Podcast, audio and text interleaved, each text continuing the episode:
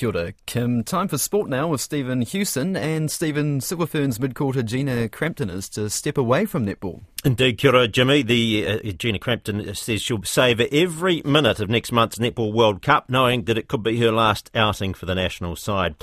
The Stars wing attack will miss next year's ANZ Premiership and the international season, taking a break from the sport to head to the United States to join her partner who plays rugby in New York.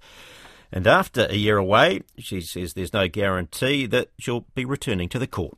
You know, that's going to be my last sort of hurrah for a while at least, um, and definitely want to be putting like my best foot out there and just going for it, going crazy, and we just want to go for that gold.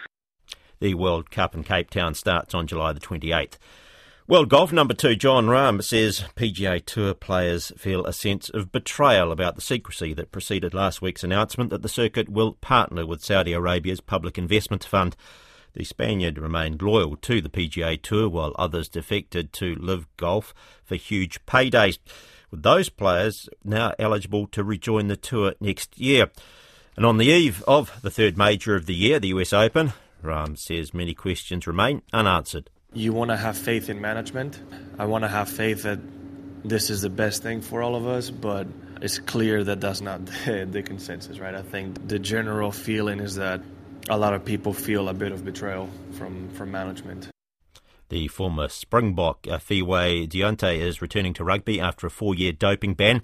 The 2018 World Rugby Breakthrough Player of the Year and 13 Test International tested positive for multiple anabolic steroids in 2019. He'll play for the Durban-based Sharks.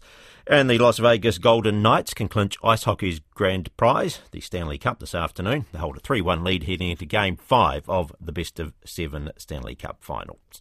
Koina na purongu hakinekina.